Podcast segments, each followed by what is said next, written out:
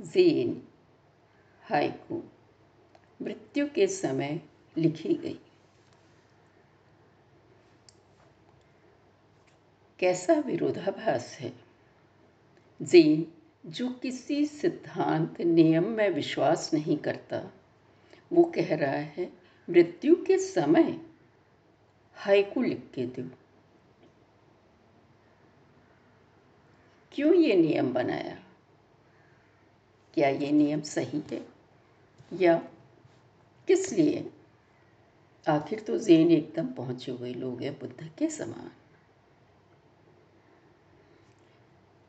मुझे तो लगता है कि ये भी जेन की पहेली पूछने की तरह से एक मज़ाक है। कोयन वो कोयन पूछते हैं, जिसका कोई जवाब नहीं होता। उससे ही वो समझ जाते हैं, जवाब दिया तो भाई पहुँचा नहीं।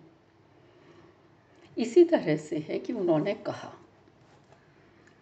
ठीक है, जिस तरह से जेन ने ये भी कहा कि काम करते रहो, वैसे इन्होंने भी लिख दिया कि चलो लिख दो, उसमें क्या हो रहा है।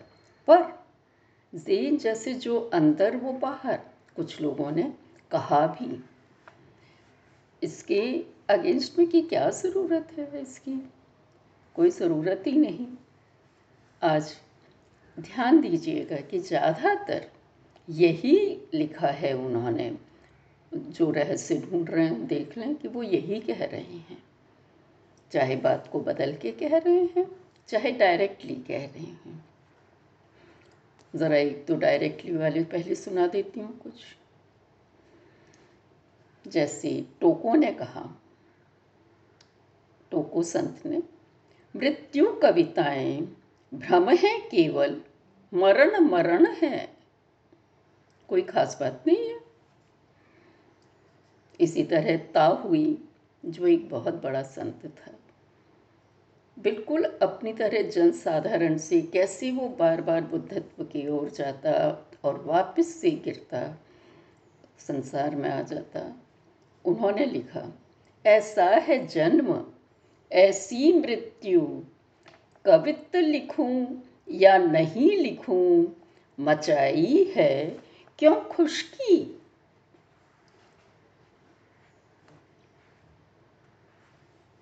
एक ने और लिखा, जो कुछ है जैसा, उसे देखो बस वैसा। यही थी सारी उम्र जेन की शिक्षा। तभी जान पाओगे जेन। एक डोक्यो ईटान ने कहा, छाई है मृत्यु की छाया। कह सका वो कह चुका वो सब जो कहना था। अब और नहीं, कुछ और नहीं। जो है, सो है। उसमें क्या अब मैं और बोलूँ? क्या ऐड करूँ? कुछ भी नहीं। सांध्य समय की लाल फूल, रंगीन कलम रख दी है मैंने आखिरी बार। जान लिया कि ये सब व्यर्थ है। अस्सी वर्षों का भव्य भवन अब पिघल रहा है बर्फ़ समान। बस, इतना जानता हूँ। और कुछ नहीं। उसमें है क्या? कोई खास बात तो है नहीं। फिर क्यों उसके पीछे पड़ना? कोई मतलब नहीं है। ठीक है, लिखना था, लिख दिया। बस ऐसे ही। अब ध्यान दीजिए, सब में आपको मालूम पड़ जाएगा कि क्या है और क्या नहीं है। स्पष्ट है आना, भ्रमना कोई। स्पष्ट है जाना, भ्रमना कोई। क्या है फिर ये सब? कि ये लिखो। सत्य सत्य है। क्या, क्यों सोचना और लिखना?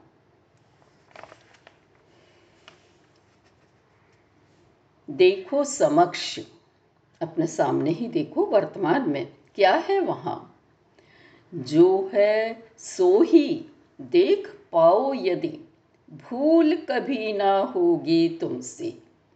बस, यही जीने का तरीका लाइफ स्टाइल जेन है, सही लाइफ स्टाइल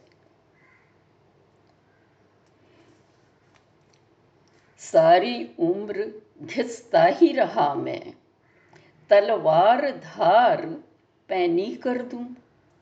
गर्वित हो निकाली काल समक्ष, जब मृत्यु को देखा तो निकाली।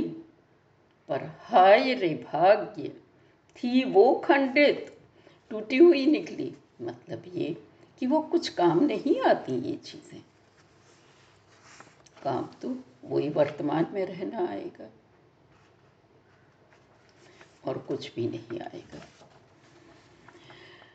स्पष्ट है आना। नहीं, वो तो मैं बोल चुकी हूँ। मृत्यु वरण बैठे या खड़े, है बात एक ही। हड्डियाँ छोड़ जाऊँगा अपने पीछे, उठ जाऊँगा ऊपर शून्य में। मैं तो पर करवट ले गिरूँगा, नीचे वापस आऊँगा। तूफानी ध्वनि सा सागर में। यही तो है। वही दुनिया का चक्र, जीवन का चक्र, बस। पृथ्वी के केंद्र से दक्षिणी ओर जैन क्षेत्र है जहाँ। ज़्यादा जैन के लोग बैठे हुए हैं। कहाँ हैं वे? जो समझें मेरा जेन। क्योंकि ये पहले ही बता चुके हैं कि हर व्यक्ति जेन का अनूठा नमूना है। सब अलग अलग हैं। तो ये ई सोजन ने कहा है, यदि गुरु किडो भी आए तो उसके गुरु किडे होंगे। झूठे सिक्के साबित होंगे। क्या मतलब हुआ इसका? झूठे सिक्के? वो कुछ नहीं सिखाएँगे, मुझे गुरु नहीं होंगे वो, क्योंकि मैं जैसा हूँ वैसा ही रहने देंगे।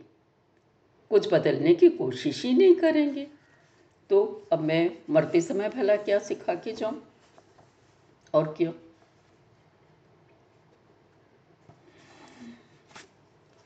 एक कामना मेरी, रहूँ राजधानी में अकर्म की। अब सवाल है कि वो मरते समय भी कामना है, फिर कैसे जैन संत हुए? इच्छा शेष बची तो जैन ना बचा। क्योंकि कामना को तो हटाना ही है, जो कुछ आया सामने वो कर लो। पर हर ज्ञानी का कहना है चाहे, वो हिंदू धर्म का हो या क्रिश्चियन धर्म का हो, किसी का भी हो, हर ज्ञानी का कहना है कि जब इंसान को ज्ञान प्राप्त हो जाए जिसको भी। उसके बाद में वो मूड के समान, आम आदमी के समान व्यवहार करे, ये ना बताए कि मेरे में बहुत ज्ञान है। इसीलिए एक मज़ाक की तरह, क्योंकि जीवन को खेल ही तो समझते हैं जीन। उनके लिए जीवन कोई अलग से चीज़ नहीं है। एक खेल है खेल रहे हैं। कभी कुछ बोल दिया, कभी कुछ बोल दिया।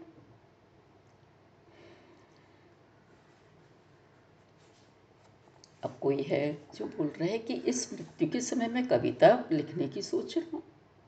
है कितना सुमधुर, चंदा के नीचे नौका गान, जो शायद नाविक गा रहा होगा, नैया खेने वाला। अंत से उठा प्रार्थना स्वर।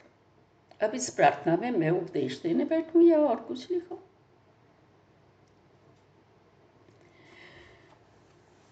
जो करो भूर में जल चिंतन तो ही सुन पाओगे। कमल प्रस्फुटित हुआ।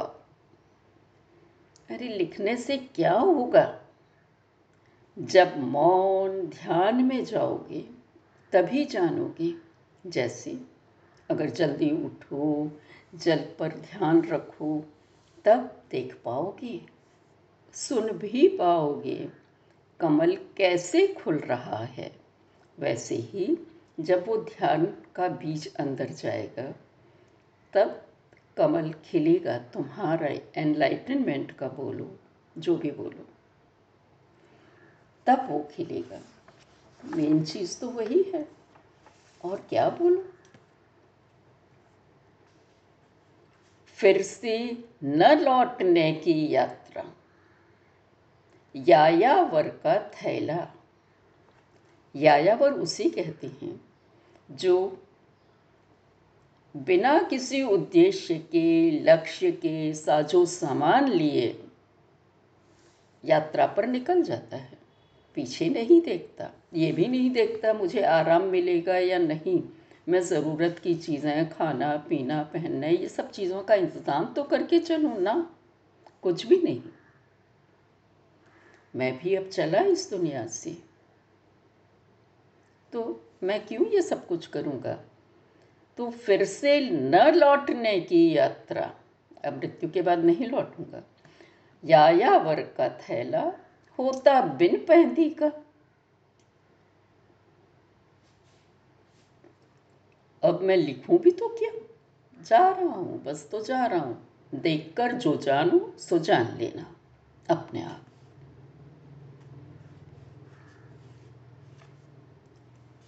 जब तक मैं चलता चंदा भी साथ मेरे चलता।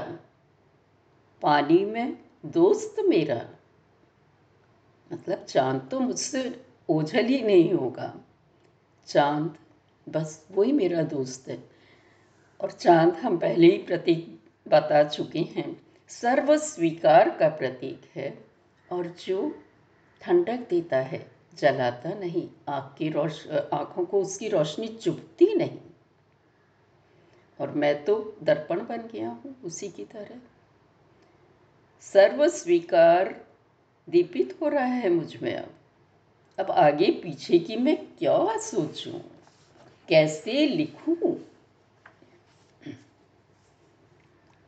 आज गर्मी के वस्त्र पहन में चला उस जग की यात्रा पर, जो अब तक ना देखा। सीधा साधा वक्तव्य दे दिया। न नियम, न सिद्धांत। कुछ भी नहीं बताया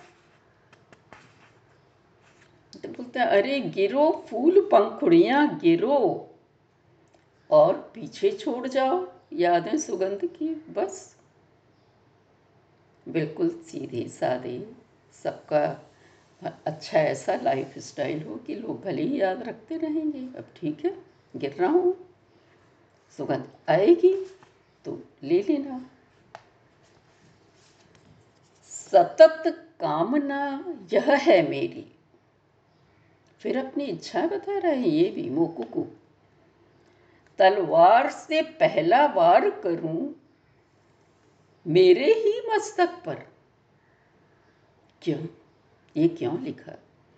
क्योंकि जेन का या किसी भी जब भी किसी ने भी जो भी तरीका बताया, चाहे कोई भी धर्म हो, यही बताया है, माइंड को थोड़ा सा अलग रखो।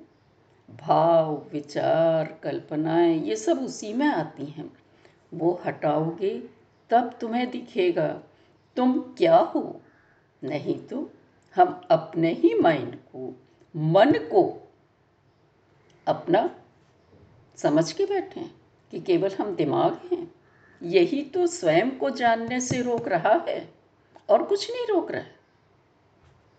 केवल यही तुम्हें रोक रहा है। इस पर केवल ध्यान रखना है। बोल दिया। ठीक है?